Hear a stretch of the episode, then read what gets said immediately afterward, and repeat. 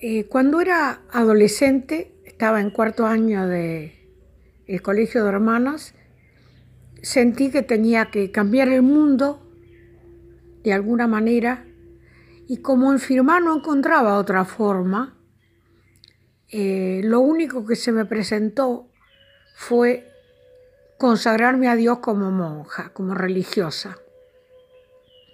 Bueno, ya podríamos discutir más adelante cuán acertada o no estuvo la decisión, pero bueno, esa decisión me duró muchos años, 11 años.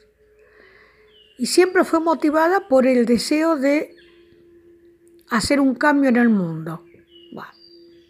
humilde yo para deseo, pero bueno. Eh, tenía 17 años y medio. Y ya a los 18, cuando era novicia, sí, porque en el convento primero se es postulante seis meses, luego se toma el hábito, pasa a ser novicia y a los dos años profesa, o sea, ya con voto de pobreza, castidad y obediencia. La monjita siempre humilde, ella con muy poca plata, siempre pobres, sí, sí. Teníamos una pequeña mansión californiana en las sierras de Córdoba, de tres pisos, donde pasábamos un mes entero de vacaciones, siendo novicia. Y allí teníamos un capellán que da que era era Monseñor Angelelli, nuestro capellán. Yo no lo conocía. En la mansión había un departamentito separado que era para el capellán. Y todas las tardes nos reuníamos en ese lugar paradisíaco a hacer conversaciones con él.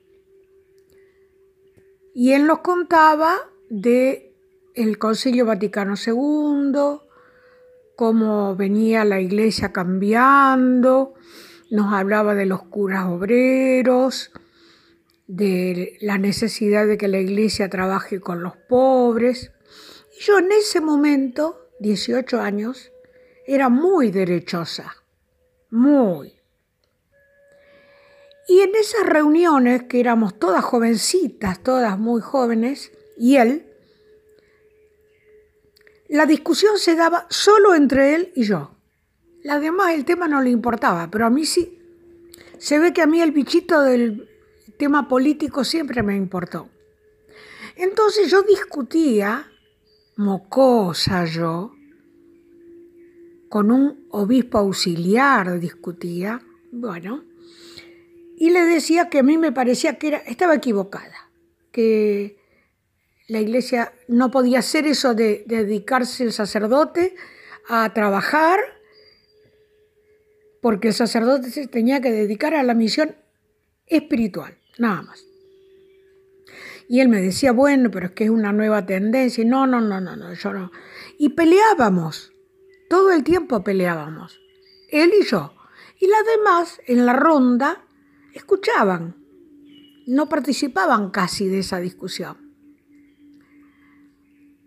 Un día las monjas me mandaron, hicimos un picnic, bajando, porque nuestra mansión estaba en un cerro.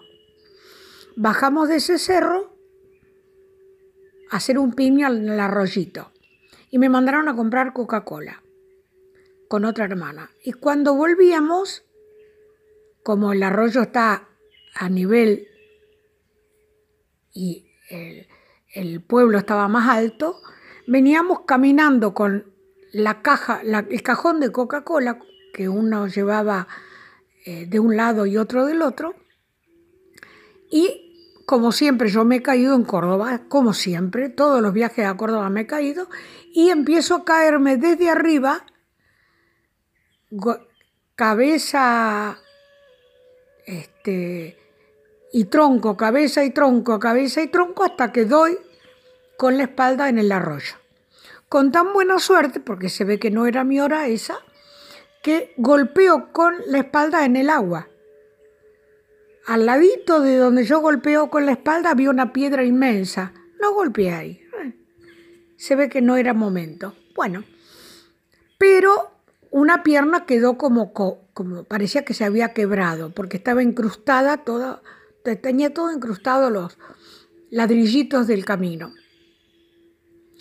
O sea, no podía caminar, parecía que estaba quebrada. Por lo tanto, Monseñor Angelelli me tuvo que llevar UPA. En ese momento yo pesaba 83 kilos, o sea, más valía darme la vuelta, saltarme que darme la vuelta, como me dijo un vecino, y me, lleva, me llevó UPA hasta subiendo hasta la casa, que estaba en el cerro. Muchas veces pensé, él habrá dicho, justo esta me tiene que tocar llevar. Bueno.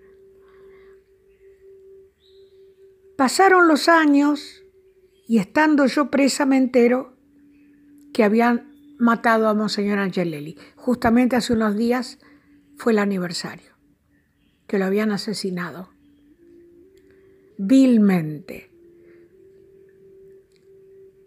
Porque no solo provocaron el accidente, sino que después lo remataron con un palo en la cabeza.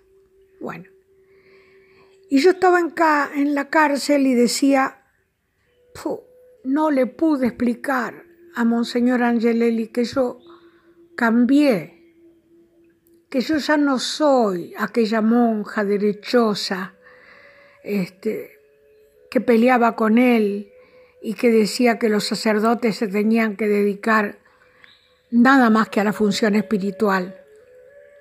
No se lo pude contar. Y Monseñor Angelelli en esas épocas tenía un grabadorcito pequeñito.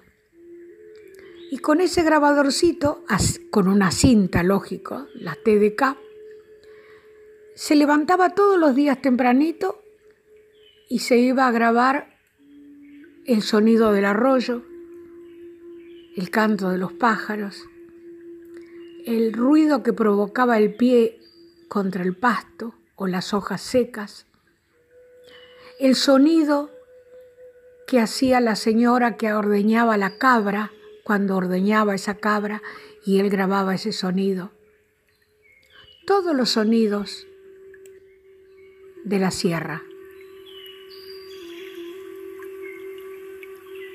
y decía que cuando él estaba en Córdoba, que Monseñor Primatesta lo tenía contra los palos, porque Monseñor Primatesta era del ala derecha de la iglesia y Monseñor Angelelli ya era obispo auxiliar, pero era del ala izquierda, vamos a decir así, así nos entendemos mejor. Entonces, Primatesta siempre lo retaba por algo. Y él decía, y yo, cuando me pasa eso, pongo el grabadorcito donde tengo todo grabado, la tengo la naturaleza grabada y me pongo a bobear, decía él. Y ahí me pongo a bobear. Eso a mí me da tranquilidad y me serena. Este es mi, recuerdo de Monseñor Angelelli. Quisiera también que, en alguna medida, sea un humilde y en un modesto homenaje